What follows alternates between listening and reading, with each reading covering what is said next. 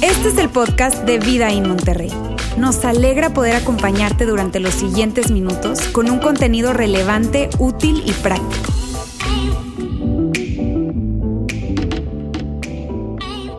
Amigos, está con nosotros Andrea Flores. Hello. Amiga, ¿cómo estás? Bien. Qué gusto saludarte. Gracias. Qué gusto verte. Llegamos bien, llegamos Sí. completos después del viajecito que nos aventamos. Sí. Ya vi que me pusieron ahí unas cosas, pero bueno, no voy a reclamar. Oigan, ¿vieron que Andrea traía una caja en su en, en el video? Es una caja de los productos de su negocio y ella generosamente nos trajo producto para algunos de los que estamos aquí en el auditorio. Así que ahí abajo de su silla, si ustedes se asoman, bueno, no, no sé si se pueden asomar, pero, Pero si ponen su mano, buscan, pueden encontrar alguno de los productos de, de la tienda de Andrea. Ahí hay uno, muy bien, excelente. Ahí va Acá, acá. saliendo. Pues eso es cortesía de Andrea Flores y... Por de- el RAI. de- Eso es por el RAI que Eso me es por el. RAI, eso es por el RAI. Pagué en especie. Muy bien. Oigan, amigos, pues trae, te- estamos con Andrea de nuevo. Andrea, tú fuiste o tú estuviste con nosotros en aquella primera, eh, primera serie de voces hace tres años. Sí, en el 2019. Éramos unos muchachitos. Sí. Yo todavía no tenía licencia de ¿Ah, manejar. sí? Anduve ahí de. Oye, y, y en aquella ocasión, Andrea, eh, ahorita vamos a platicar de muchas cosas porque eh, conocimos mucho tu historia. Fue una historia muy inspiradora en muchos aspectos. Pero ya pasaron tres años y platicando contigo para preparar esta, esta, esta sesión, esta reunión que tenemos, eh, hay, hay cosas que han pasado en tu vida en estos tres años que vale la pena que la gente sepa y vale la pena contar. Sí, mira, esa ocasión de voces. De hecho, me puse a ver esta semana el video de ese primer voces. Sí. Porque quería acordarme exactamente en dónde estaba yo parada en ese momento. Me acordaba que estaba en las quimioterapias al final de las quimios, porque me acordaba que era como en junio, julio del 2019. Pero no tenía como la certeza de, de en dónde iba, porque en ese momento parecía que el tiempo pasaba lento, pero para mí pasaba rápido, porque pasaba una cosa detrás de la otra. Y- de acuerdo, y yo me acuerdo que esa vez que te subiste a la camioneta en aquella sesión, por cierto, los que quieran ver esa, esa plática que tuvimos con Andrea en 2019 está en nuestras redes sociales, ahí buscan. Y va a estar en el link del video. este. Y va a estar en el link, entonces si nos están viendo ahí, búsquenlo para que, para que vean eh, aquella reunión, aquella sesión. Yo me acuerdo que cuando te subiste a la camioneta aquella vez, venías de una de tus últimas sesiones de quimioterapia. Sí, es que no me sentía tan mal luego, luego de la quimioterapia o sea, el mismo día, sino que estarán varias horas. Son como entre 24 y 48 horas que te pegue fuerte. Entonces, pues ahí todavía no chupaba fuerte. Ahí todavía puedo salir y verme más o menos. Bueno, más o menos normal, porque ya no tenía ni cejas ni pestañas, era la última parte. Me arranqué las últimas dos pestañas porque ya parecía piolín. O sea, mejor me las arranqué. Dijiste ya despeinada. Y ya se veía más triste que adiós. Oye, es que tu físico cambió drásticamente porque tú en aquella reunión, en aquella plática, tú traías un turbante, Sí. eh, no tenías cabello, obviamente. Como tú dices, no, yo no lo noté porque te maquillaste para esa, esa reunión, pero ya no tenías cejas y pestañas entonces. Ya no tiene nada. Lo que pasa con las quimios es que el cuerpo defiende como los órganos vitales cuando te hacen una quimioterapia y pues de lo que menos importa cuidar es el cabello, Claro. las uñas y todo eso. Entonces, pero eso hace que te veas muy diferente en lo físico. Y justo en esa etapa, que era lo que yo quería recordar al ver otra vez el video, estaba como en el pico de incertidumbre, porque ya estaba en lo último de las quimioterapias. Lo que más o menos alcanzaban a ver los doctores era que ya no se palpaba el tumor, Ok. ya no se alcanzaba a sentir, por eso no quiere decir que no hubiera células. Faltaba la cirugía, pero antes de la cirugía había que hacerme un estudio de genética, que es muy común cuando tienes cáncer de mama. Ok. Y ese estudio de genética determina si, si tú tienes un, un factor de riesgo más elevado que el resto de la población para tener, por ejemplo, eh, cáncer de ovarios y así. Entonces, dependiendo del resultado de ese estudio de genética, eso iba a determinar si mi cirugía era una cirugía conservadora, que yo era una candidata perfecta para una cirugía que no fuera invasiva, Ok. o si daba positivo, pues aunque fuera candidata por la ubicación del tumor, que estaba abajito, eh, pues iban a tener que quitarme los dos, las dos mamas y los ovarios en forma preventiva. Entonces, pues yo estaba muy envalentonada, la verdad, a que quítenme todo, pero eh, entiendo ahora que el tiempo ha pasado, que yo estaba como en una etapa de supervivencia, donde las puedo con todas y échenme más, pero porque estás como con una adrenalina que no es muy fácil entender para los demás. Eh, te ves muy guerrero y muy valiente, pero después te caen todos los 20. Ese concepto que dices, una etapa de supervivencia, es, un- es algo, yo no lo había escuchado, eh, no sé si sea común dentro de, de- de una persona que está pasando por un proceso así, pero suena como que vas viviendo la vida en esos momentos tan rápido porque estás en ese, con, esa, con ese afán de sobrevivir a algo. Sí, sí, y la verdad es que ni uno mismo lo entiende, yo lo entendí hasta después. Realmente hubo varias emociones que se asentaron ya tiempo después que había pasado el proceso, porque en ese momento yo estaba muy envalentonada, pero es porque estás en una etapa de supervivencia. Y es que ahorita estoy tratando de traer a mi, a mi cabeza esa plática que tuviste con, con nosotros en aquella ocasión y recibimos nosotros un- una lección, un mensaje muy padre, pero el hoy entender por todo lo que estabas atravesando, o sea, porque mucha gente me imagino que te escribió después de esa plática de que, oye, súper padre, me encantó la lección que nos diste y es tu historia de vida, pero estabas pasando por situaciones que no eran tan sencillas. No, no eran nada sencillas. Eso fue al mismo tiempo. Creo que iba en mi quimioterapia número 3 cuando me llegó la demanda de divorcio. Si no me equivoco, iba en la segunda o en la tercera de las que eran muy fuertes. Me acuerdo que ni la leí. O sea, para que veas cómo me sentía, porque tenía como tres días de haber pasado una de las quimioterapias de las más fuertes y ni siquiera la leí, la demanda. O sea, entendí desde las primeras hojas y ya no seguí adelante. Pero sí fue una temporada de mucha incertidumbre, ya no con el tema de, de matrimonio, porque ya estaba divorciada. Yo creo que tenía como un mes de divorciada cuando fuese voces, pero estaba en el pico máximo de incertidumbre con respecto a lo del cáncer. Entonces, una, una serie de situaciones alrededor de tu vida y ahorita dijiste algo que me, me, me parece muy interesante. Hasta después asentaste tus emociones. Es decir, en ese tiempo, durante esa sesión, durante ese, ese, ese, ese periodo de tiempo, tú todavía no estabas o no te caía en el 20 de muchas cosas que estabas pasando. ¿Es así?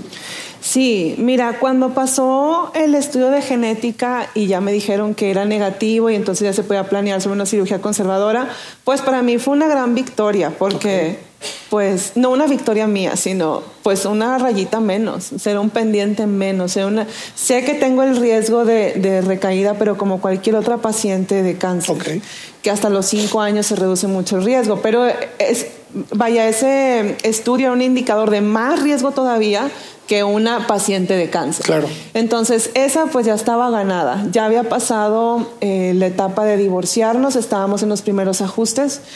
Y luego, luego, después de la cirugía, que me fue muy bien en la cirugía, y el resultado era el esperado, ya el- lo- la muestra que sacaron, el perímetro venía sano, sin cáncer, entonces entendía que se había sacado lo que se tenía que quitar.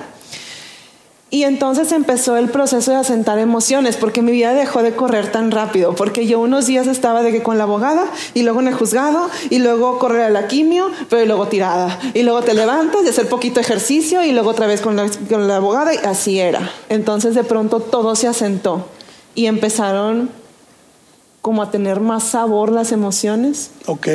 ya no había algo que diluyera lo que había pasado en el divorcio, porque ya no estaba el cáncer. Y quieras o no, digo, puede sonar bien fuerte cuando digo, pues fue una bendición haber tenido cáncer en esa etapa. Pero sinceramente, si yo no hubiera tenido ese chip de supervivencia que traía, yo no sé si yo hubiera caído en una depresión. Ok. Porque estaba, pues sí estaba bien triste, pero también tenía acá que darle, o sea, no me podía quedar sentada tristear. Claro. Tenía un proceso y de ese no me podía zafar. Exactamente, era algo inevitable. Tu, tu Sí. vida seguía, o sea, a pesar de que mucha gente, y, y obviamente tú eres una persona de influencia, o les llaman influencers a, a- a las personas como tú que se dedican a crear contenido para redes sociales, porque tú tienes un canal de YouTube. En aquel entonces yo recuerdo, tú nos, nos platicabas y de hecho nos mostraste un reconocimiento que, que te hicieron por tener 100 mil, tus primeros 100 mil seguidores. Sí. Y a la fecha, hoy estaba checando la información, Ahora hay, ya tienes más de 400 mil. Sí, voy para 420. Sí, ha crecido un chorro la audiencia. Mucha llegó en esa etapa, porque aunque pareciera que uno trae la exclusiva del sufrimiento de, bueno, pues yo me estoy divorciando y tengo cáncer y suena bien fuerte, la neta es que uno no trae la exclusiva. O sea, hay un chorro de gente que está viviendo su su propia historia, complicada, muchas veces similar y se identifican y otras veces a lo mejor la historia no se parece y como quiera encuentran algo, porque yo me acuerdo que me escribían y casi en modo de exigencia me decían, dime cómo lo hiciste para estar bien. hazte, un, tutorial de cómo, dime cómo, lo hiciste. Entonces sí hacía videos, tengo un video muy visto que es cómo no me acuerdo bien del título, pero es algo así de cómo tener una plática complicada con, un ex, con una expareja. O cómo llegar a un punto de, ponerse de acuerdo, eh, cómo ser positiva en momentos de crisis. O sea, empecé a hacer videos no dejé de hacer lo que yo ya hacía de cabello y maquillaje, pero empecé a hacer más contenido todavía, que si bien no hablaba directamente de Dios, sí era una forma de dar testimonio de una relación con Jesús. Ok. Ahí es donde yo me imagino que todas esas personas que te empezaron a seguir o que ya te seguían, ya tenías un, pues una audiencia cautiva en tu, en tu canal, 100 mil personas es un montón de gente. es un chorro. Más todas estas 300 mil que se agregaron, más las que vienen, porque nos estás diciendo que al millón de seguidores te dan otro reconocimiento. Queremos la placa del Queremos la placa. Muchachos, ahí hay que darle suscribir y like y todo, ¿no? Em, y, y, dentro de todo eso hay personas que, que te están viendo, eres una influencia para ellos, quieren saber qué está pasando con tu vida y, y el que ellos hayan quizá entendido que tu fe jugaba un papel importante en tu proceso, creo que les hizo tener un poquito más de, deseo de conocer Andrea, ¿qué estás haciendo? ¿Cómo se hace todo eso? Es que sabes que, eh, mm, bueno, que si tengo la fórmula de cómo se hace eso, no, pero en momentos chiflado. En momentos y preguntas difíciles, yo sé que a lo mejor puede sonar sobrenatural, pero cuando tú tienes una relación cercana con Jesús, en el momento difícil, en la pregunta incómoda, pareciera que alguien te está soplando las respuestas. a mí me pasó eso varias veces. Hace poco me acabo de pasar una situación con mis hijos donde yo jamás me imaginé decir las palabras que dije pero en el momento la sentí y yo sentí que alguien me la sopló y tuvo un buen fruto. Entonces, a lo mejor tú estás invirtiéndote en todos los días tener tus disciplinas privadas de leer la Biblia, buscar a Dios, tener un momento de reflexión de lo que leíste y a lo mejor no ves el fruto inmediato. Y algo que platico mucho con David, mi esposo, porque bueno, me volví a casar. Ah, ahorita nos ¿Eh? cuentas eso. Una recaída. una recaída. Algo que platico seguido con David es lo del tema de los bambús, que los siembras y no ves nada y pasan años hasta que ves el primer indicio de que la, la semilla dio fruto. Y así pasa a veces con tus disciplinas privadas. Tú dices, oye, pero yo me sigo enojando igual, sigo siendo impaciente igual, sigo batallando igual y todos los días le echo ganas buscando a Dios, hago un espacio para buscar a Dios. Pero luego llegan momentos cruciales donde ni tú supiste cómo fue, pero eso que llevabas ese tiempo invertido, a lo mejor años después dio el fruto. Hoy, eso está, eso está, está muy padre porque de ese momento donde platicábamos hace tres años, que era un momento también en donde tú ya habías crecido en, muchas áreas de tu vida, pero si nos, si nos trasladamos al día de hoy y haciendo un update, una actualización para los que fuimos de escuela de gobierno, eh, eh, de todo lo que te ha sucedido, eh, pues tu enfermedad o, lograste salir de una situación crítica de salud muy, muy, muy complicada. Eh, tu, carrera como, como influencer creció, se, extrapoló, o sea, ustedes se miden en temas de seguidores y, sí. y obviamente creció. Tienes un negocio eh, que está arrancando, pero que es, es, muy, es muy próspero o, lo lograste. Pues ahí la lleva. Ahí vamos, ahí vamos. Y lo vamos a, vamos, picando piedra, pues también el fruto no es de un día para otro. Claro, y por otro lado, tu familia es un punto muy importante que tú lograste eh, establecer o cimentar con, cosas muy sólidas. Cuéntanos un poquito cómo está tu familia. Es que sabes que mm, curiosamente, aunque éramos parte de la misma familia, mis hijos y yo, nuestros duelos no fueron al mismo tiempo. Ok. Eh, de alguna forma, pues hubo muchísimos detalles del, del porqué del divorcio que se lo mantuvimos en privado, cuál debe ser. Ok. O sea, en privado, el papá de mis hijos y yo. este yo empecé a avanzar y yo estaba siendo acompañada y muy bien acompañada porque elegí un terapeuta que tenía conocimiento también de mi fe, porque yo no quería tampoco alguien que, pues busca tu felicidad. Pues es que espérame, o sea, sí, pero yo tengo en mi casa, o sea, no los puedo dejar atrás, ¿no? Claro. Yo por la vida buscando la felicidad y dejar a los hijos atrás como llenos de preguntas. Entonces tuve un buen acompañamiento y la verdad es que fui bien selectiva con quien hablaba a profundidad lo que pasaba, porque pues todo el mundo sabía que me, había divorciado, que no había llegado a un buen acuerdo, este, que estaba con lo del cáncer, pero procuraba no profundizar en todos lados. Y cuando alguien que no era de mi círculo de consejeros me quería de muy buena intención dar su consejo, yo la verdad sí me ponía en un plan de que, ay, gracias amiga, pero no estoy haciendo sondeo. O sea, o sea sí ponía muchos límites, porque la verdad es que en medio de un divorcio en particular, la respuesta más popular es la que menos te va a ayudar a futuro. Ok. No es la que te va a ayudar. No es como decían mexicanos que la más popular te hace ganar. No, te empina. Acá te- Bueno, Sí, la verdad te va mal con la respuesta más popular porque va a ser, pues si se quiso ir que se aguante, los hijos son tuyos, este, cómo van a encariñarse con otra mujer. Eh, Esas son las respuestas más populares. Entonces, yo fui bien acompañada. Yo algo que agradezco mucho del temperamento que Dios me dio es que a pesar de que yo soy muy proactiva, sí me detengo a escuchar y sí me gusta avanzar. Y en el avanzar hay dolor. La verdad es que los árboles podados se ven bien gachos, sí. pero es la única manera de que vuelvan a dar fruto. Si no- hay veces que el árbol no podado no vuelve a dar fruto en la siguiente temporada. Y la poda duele y duele un buen y aparte no te ves bien. Bueno, en mi caso la poda incluía, pues es que era muy tangible porque yo perdí pelo. O sea, en mí la poda era algo bien tangible.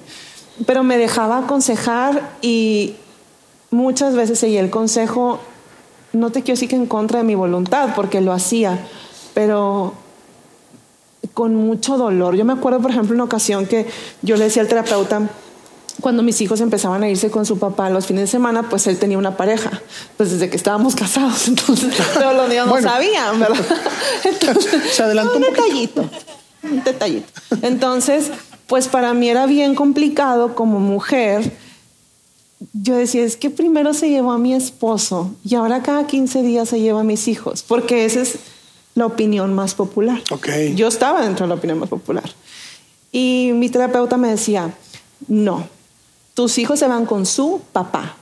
Que su papá haya decidido hacer una vida ahí es algo diferente. No es cosa de ella. Tú no ella no te está robando nada. Esas respuestas eran bien duras. Wow. Yo me acuerdo que salía y lloraba de que para todos lados, ¡ah! así como los emojis, así, lloraba para todos lados. Y, pe- pero esa, digamos, falta de calidez del terapeuta, a mí me obligaba a aterrizarme y entender dónde estaba parada.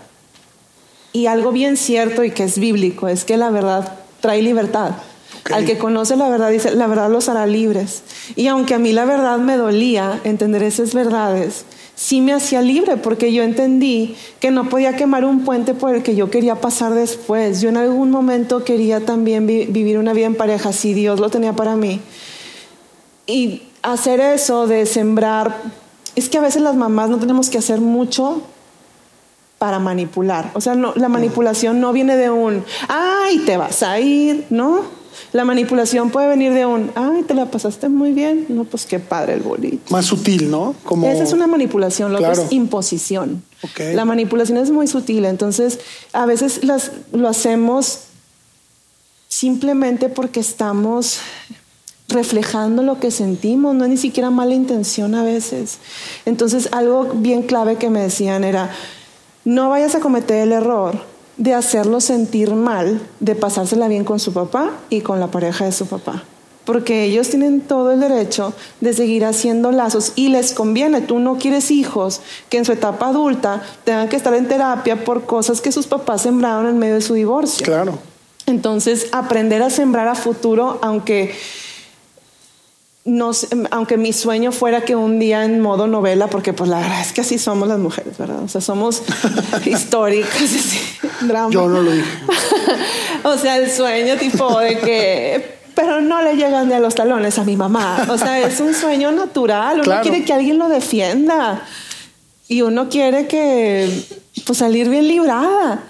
Y luego te das cuenta, bueno, conmigo que yo, eso nunca sucedió, gracias a Dios. Y ahora que veo en retrospectiva, porque curiosamente la mano de Dios la ves en retrospectiva. Uno está sembrando así, asumiendo y confiando que el Señor va a estar. Pero la mano la ves cuando volteas para atrás y te empiezas a reír solo y dices, qué bueno que los sueños no se cumplen. Porque si hubiera cumplido ese sueño de que uno de mis hijos dijera algo así, pues entonces sería un reflejo de un corazón destrozado de un hijo. Para que un hijo pueda decir algo de ese tamaño es porque tiene un corazón destrozado.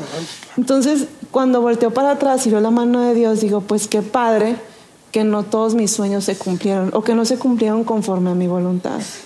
Eso, eso a mí me parece muy buena lección porque viendo lo que tú pasaste durante este, este tiempo, es decir, de tres años para acá han sido ir avanzando con diferentes situaciones, tu familia, tu casa, tu negocio, tu pareja, em, y hoy ver que tomaste decisiones correctas y me hace pensar que te aconsejaste sabiamente, o sea, ese, ese, consejo que nos acabas de dar, de decir, yo me traté de rodear de personas que me dieran un consejo correcto a uno que venía desde el corazón de alguien que pues a un familiar también estaba lastimado. No, y que a mi corazón herido le caía de perlas ese consejo. El apapacho, ¿no? El claro. yo estoy contigo y juntos vamos a... Y dale, y no te dejes, y quítale todo. Y esos son los consejos más populares. Claro. No creo que vayan alineados al corazón de Dios, sinceramente, porque así como Dios en algún momento a los papás les va a pedir cuentas de qué hicieron con su liderazgo,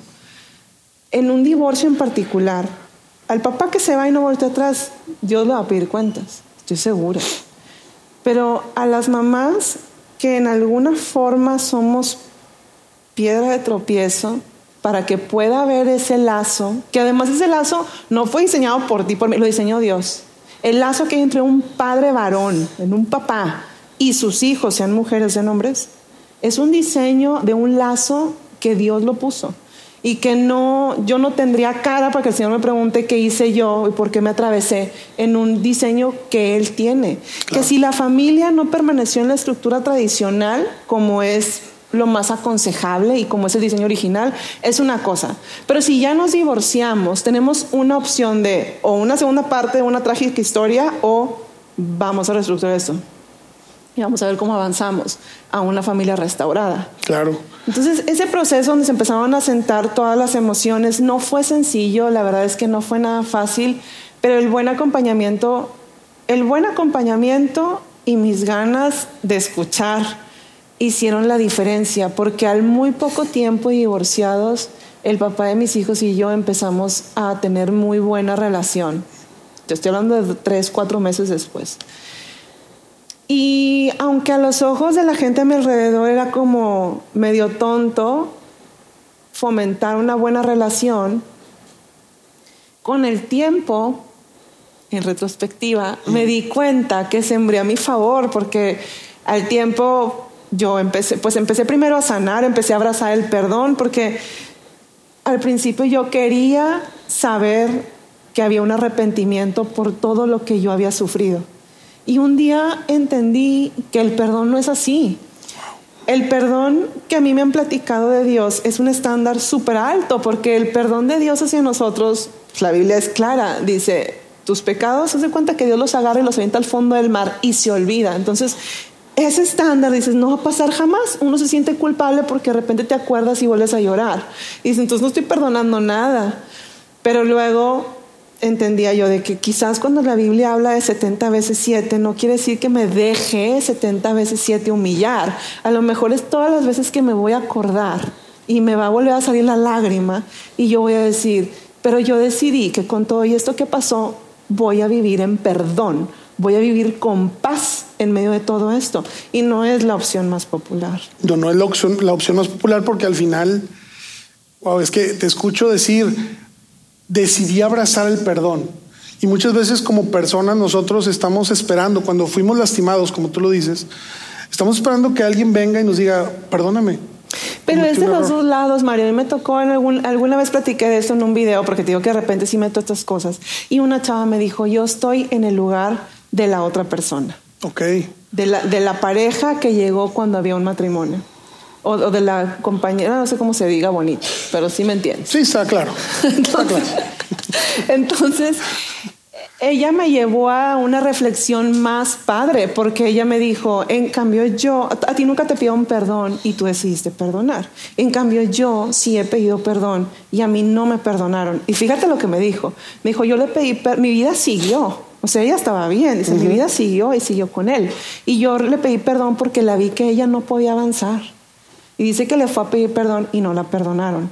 Y entonces ahí tuve oportunidad de explicarle, el perdón es de quien lo abraza. Si yo me espero que me pidan perdón, me pongo a ir amargada. Claro. Y si tú te esperas a que te perdonen, pues a lo mejor también. El perdón es del que toma ventaja. Es un regalo que es del que lo quiere abrir. Tanto para el que quiere pedir perdón como para el que va a perdonar. ¿O no? Claro, y- y puede parecer imposible para muchos y para otros surreal, así como esto no es real, pero creo que mucho de lo que tú has, de las decisiones buenas que tú has tomado, y tú hablas ahorita de tu fe, el cómo el ir con un terapeuta que quizá estuviera alineado a lo que tu fe representaba en tu vida, el rodearte de personas que te dieran consejos que estuvieran alineados a lo que tu fe representa, fue importante, porque al final del día eso hizo que tú decidieras tomar esas decisiones que para muchos, como tú, volvemos a la palabra, fueran son impopulares. ¿no? Sí, no es lo más común. Yo me acuerdo una vez que llegué a vida cuando estaba, justo en el proceso este del divorcio, llegué a vida en Lázaro Cárdenas y había un letrero, un anuncio que decía algo así como, fue en Pascua. Nadie sabía que me estaba divorciando. Yo platiqué de eso hasta junio en voces. Y me acuerdo que decía algo así como que la salvación es para todos. Y yo me acuerdo que a mí me sacudió leer eso porque yo me sentía muy dueña de la cruz. O sea, yo abrazo la cruz y aquí encuentro consuelo, pero esa misma voz que te sopla las respuestas correctas, esa es la misma voz que nace aquí y me decía, es que la cruz no es personal. Wow. La cruz es para el herido que busca consuelo, es para el que hirió que busca una restauración en su vida, es para la esposa que se quedó sola, es para lo- la mujer que a lo mejor no supo cómo acabó enredada con una persona casada. La cruz es para todos, no es una cruz personal. Está increíble eso que dices porque Pero nos no hace está, pensar. no está tan padre en el momento. O sea, yo no sentía bonito Claro. de leer eso. Cuando Sí. eres el herido dices, sí, la cruz. Y luego, pero es para los heridos. Ah, Ah, sí, ya no Ay, está así tan que padre. chiste, como dice el- Sí, no, para todos. claro. Pero fíjate que eso me hace pensar que, que no importa la situación por la que muchos de nosotros estemos atravesando. Porque hablabas también de que no te sentías exclusiva de esa situación. O sea, cuando tú leías tus redes sociales, los comentarios que te hacían las personas que te siguen, tú te dabas cuenta que no eras exclusiva de lo que te estaba pasando. Y de pronto conocer el contexto de las personas que están pasando por una situación y entender que para ellos también existe ese perdón y que también están en posibilidad de abrazarlo, es una realidad y una verdad bien fuerte. Es que, ¿sabes qué? Es una de las cosas bien duras cuando estás pasando un desierto así, tanto del cáncer como el divorcio, si los quieres separar. Yo me acuerdo que de repente este, yo estaba siempre como estable, o, o mi aspecto era como estable, porque yo no soy una persona que se tira al piso a llorar en público. En privado, sí. En privado, pues sí, la verdad es que yo lloré en mis tiempos de oración un chorro y son mis tiempos de oración más largos que he tenido y luego tomo nota, son donde tengo las notas más extensas, Wow. porque es el lugar más seguro para llorar y sanar, no para llorar y amargarte, sino para llorar y avanzar. Pero, este, eso de, del perdón, del estándar alto, del perdón, híjole, luego uno se siente culpable de no olvidar, porque dice, entonces nunca voy a perdonar si no se me olvida. Y yo te puedo decir que hoy me acuerdo de muchos detalles, no me duelen como me dolían antes, pero me acuerdo de muchos detalles, porque ya pasó, pero sí Pero pasó. sí o sea, tampoco claro. vamos a jugar al loco de, ay, no, ya no me acordé. O sea, claro que te acuerdas, solo que con todo y eso decides vivir con paz. Con paz con las personas que protagonizaron la misma historia que tú. Ok. Eso es un perdón genuino. Y muchas veces la gente nos dice, pues es que tienes que olvidar para perdonar. Y uno dice, "Ah, bueno, yo me acuerdo que me sentía culpable. O los días que me entristecía a lo mejor por lo del divorcio, porque a mí eso me pegó muy duro. Y me decían, pero estás viva. Ya sé que estoy viva, o sea, no estoy siendo desagradecida porque ya no tengo cáncer, pero también a veces la gente alrededor con muy buena intención quiere sacarte del duelo y el duelo se tiene que caminar y los duelos se caminan con tristeza. Y los duelos pasan en medio de lágrimas. No eres anormal por tener un día bueno y un día malo. Una prima que es, para mí fue, esos dos consejos que me dio fueron básicos. Una vez me dijo, yo le decía, pero es que ¿cuándo se acaba esto? De dormirte llorando y levantarte llorando, porque yo a veces siento que cómo es posible amanecer y que no te dio un paro cardíaco en la noche por haber llorado de esa manera. Y me dijo, pues mira, prima, la verdad es que primero tienes un chorro de días súper malos y luego tienes un día bueno entre puros malos. Y cuando llegó el día malo, pues te vuelves a agüitar de que duró bien poquito el día bueno. Y luego tienes dos días buenos entre puros malos. Y luego tienes más días buenos. Y un día volteas para atrás y dices, no me acuerdo cuándo fue el último día malo. Y parece un un consejo demasiado simple, pero es bien profundo porque es lo único que puede escribir un verdadero duelo. Tienes días muy buenos y luego cuando tienes el día malo, la gente a tu alrededor te dice, pero si ya estabas muy bien. y tú, pues, uno se siente bien culpable de caminar el duelo, pero lo tienes que caminar para saber de y después recordar dónde te sacó el Señor. Claro, porque al final es una realidad, ¿no? Y, y nosotros tenemos que aprender a caminar en esa realidad. Y a veces ponemos la fe como si fuera algo ilusorio. Mágico. O mágico, ¿no? Pues como fantasía, porque luego tú puedes tener la fantasía de que tu familia sigue igual y tú dices, ¿qué es mi fe? Pero es tu fantasía, porque tener fe es entender que pase lo que pase, vas a estar bien. Esa es la fe. Cuando a mí me decían, es que tú di, eres sana en el nombre de Jesús, no voy a decir eso. O sea, yo voy a ser sana si el Señor quiere, pero esa no era mi oración más principal, de que sáname. Mi oración principal era en base a mi realidad no permitas que mi corazón se endurezca en todo este proceso porque está muy pesado. Y yo vuelto a mi alrededor y veo que la gente que ha pasado por lo mismo, su corazón se endureció. ¿Cuántos, si tú le preguntas a divorciadas, su mejor consejo, te lo aseguro que no se va a parecer al mejor consejo del hijo de un divorciado. Va a ser lo opuesto. Yo me di cuenta porque lo platiqué con un amigo que es hijo de divorciados no tiene nada que ver. Y yo volteé a mi alrededor y veía corazones duros en la gente que ha pasado lo mismo que yo, muy pocos que no, no estaban así. Y mi oración principal no era sáname, porque decía, ¿de qué me va a servir que me sane si me voy a quedar con el corazón endurecido? Ahora, si el Señor decide, decide llevarme, yo no quiero que digan, y murió súper triste, bien amargada por todo lo que ha pasado. Entonces mi oración era, no permitas que mi corazón se endurezca. Eso. Y e, en esa oración no hay manera que no se cumpla. Claro, porque. Es la única que no hay manera que no se cumpla. Claro, porque al final Dios es quien trabaja con tu corazón. Y ese corazón hace que tu fe se mantenga y tú obtengas paz que quizá otros no puedan percibir en ese momento, atravesando una realidad complicada. Hace ratito decías que, y quisiera regresar a esto porque me parece muy interesante el tus, sentimientos, ah, sentimientos empezaron a asentar. Después de mucho tiempo que quizá nosotros veíamos a Andrea, pues que avanzaba, que caminaba, pero ¿cuál fue el punto? ¿Dónde fue el punto donde dijiste, ya me cayó el 20? De todo lo que pasó. De todo lo que pasé. ¿Qué, situación detonó eso? Bueno, con lo del divorcio, la verdad es que el 20 me cayó muy rápido. Me cayó, en, en cuanto estaba divorciada, me cayó el 20 de que esa era la realidad y empecé a trabajar sobre hacer una realidad más llevadera, sin fantasías, partiendo de una realidad genuina.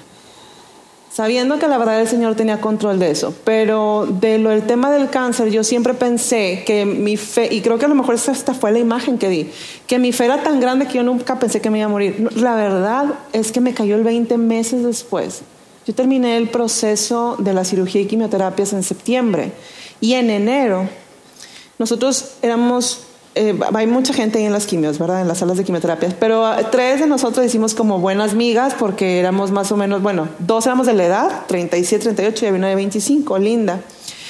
Y mm, en enero del siguiente año, un día me escribió Fátima, la otra, y me dijo, Linda se murió. Y yo, ¿cómo? O sea, pero las tres, las tres estábamos igual, las tres ya habíamos brincado. Y aparte era la más joven, o sea, no, no tenía sentido. Entonces, pues me preparé para ir al funeral de Linda. No me, o sea, no podía creer que se había muerto. Y en el camino, empecé a sentir una angustia tremenda, porque yo nunca le hablé a Linda de Jesús. Nada. Cuando te digo nada, nada.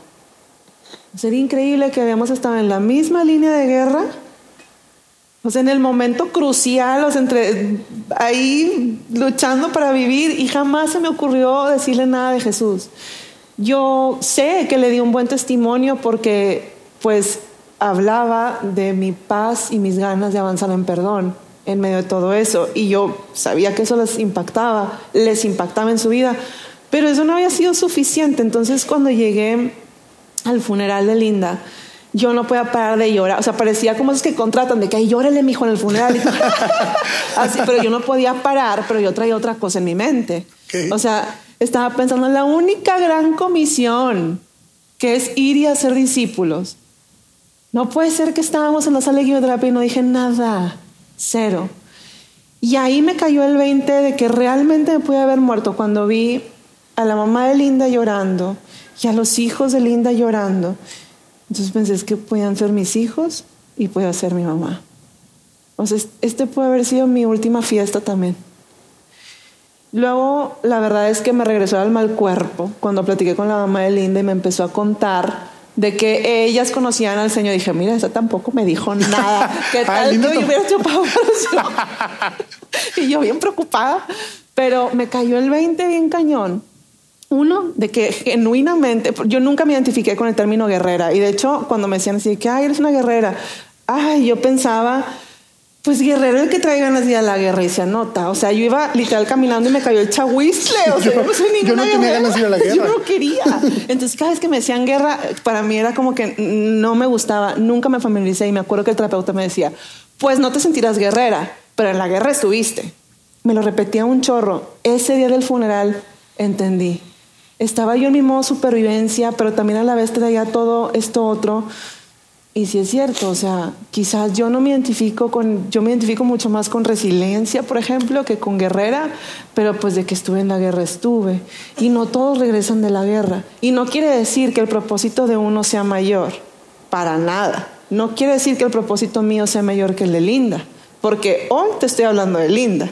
Sin embargo, el Señor tiene un límite para nuestros días. La forma en la que nos va a llevar, Beto a saber. O sea, yo la próxima ya pedí que mejor dormida. Andar con diagnósticos es mucho estrés. Pero hasta ese momento me cayó el 20 de verdad que sí pudo haber sido el final. Y no lo fue. Y ahí fue donde tú asentaste todas estas eh, emociones, Yo sentimientos. Creo que ese es uno de los días más difíciles. Sí por la despedida de Linda, pero sobre todo porque me confrontó Nunca había yo pensado eso de que un testimonio, un buen testimonio, pues qué bonito y todo, pero no salva a nadie. Esa no es la gran comisión. La gran comisión es ser discípulos. Y tampoco nos vamos a ir al extremo de vete a África. Digo, puedes, pero tus discípulos empiezan en tu casa con tus hijos. El simple hecho de estamos en un divorcio, pero vamos a propiciar un perdón y vamos a vivir sobre quizás no la estructura familiar del primer diseño de Dios, porque ya no hay vuelta atrás aunque en muchos casos, o sea, hay casos de, parejas que hay ruptura y luego hay una reestructuración, pero en la nuestra ya sabíamos que no había vuelta atrás. Pero sobre estas piezas rotas, pues vamos a empezar a reconstruir una familia restaurada, pero de una forma que no es común. Restaurada en nuestro caso no quiere decir vueltos a casar, quiere decir que el Señor nos restauró por separado y como a mí me permitió rehacer mi vida con un buen hombre, Él también tiene una oportunidad de reordenar la suya. Entonces, pues mis hijos, lejos de tener una familia destruida, pues tienen una familia multiplicada. Y a los ojos de mucha gente suena bien moderno, pero te lo juro, eso no es moderno. Eso se llama restauración, no es modernidad. Y solo se da cuando aceptas que las piezas están rotas. Cuando aceptas que las piezas están rotas y cuando sabes que el único que pueda reestructurar eso es Dios. Y desde una forma sana, porque Mira, luego con los hijos hay un tema bien importante porque Dios a mí me puede restaurar como mujer con un hombre, si está en los planes de Dios. Y habrá quienes no estén de acuerdo con eso. Pero en mi caso te puedo decir, mi Señor me restauró con un hombre, pero ese hombre no ocupa el lugar de papá. Ellos tienen su papá Y eso ha permitido que en nuestra casa todo fluya con paz. Nuestro día a día es muy pacífico porque David, mi esposo, no representa una amenaza para el papá, la imagen del papá de mis hijos. Son personas distintas. Y eso da individualidad. Y la única forma de querer a alguien, o sea, entendiendo su individualidad. Andrea, podríamos platicar todavía un montón de tiempo. La verdad es que hay muchas cosas que al menos yo he aprendido hoy y creo que mucha gente se lleva también de tu historia de vida. Pero, ¿cuáles serían esos aprendizajes que tú tomaste durante este tiempo hasta el día de hoy? El primero es dejarse guiar por las personas correctas. Los amigos apapachan bastante, pero no necesariamente esos consejos te van a llevar a un mejor lugar. Pueden llevar muy buena intención. Pero son los amigos que oran por ti. Esos que realmente se van a tomar el tiempo, no de criticar a tu expareja o a su nueva pareja, sino que se va a tomar, en lugar de hablar contigo de ellos, va a hablar de ti con Dios. Wow. Esas son las personas que realmente van a dar una buena compañía. A veces la compañía es en silencio, es solo orando. Ese es uno de los mensajes. ¿No venía preparada ah, muy con bien. los mensajes? la oración contestada, la gran oración contestada fue la de no quiero una familia destruida. Cuando oraba por eso decía, yo no quiero una familia destruida. Y el Señor me lo concedió. Mis hijos, a, a mucha gente se hace chistoso que digan que en lugar de cuatro abuelos tienen ocho. Mira.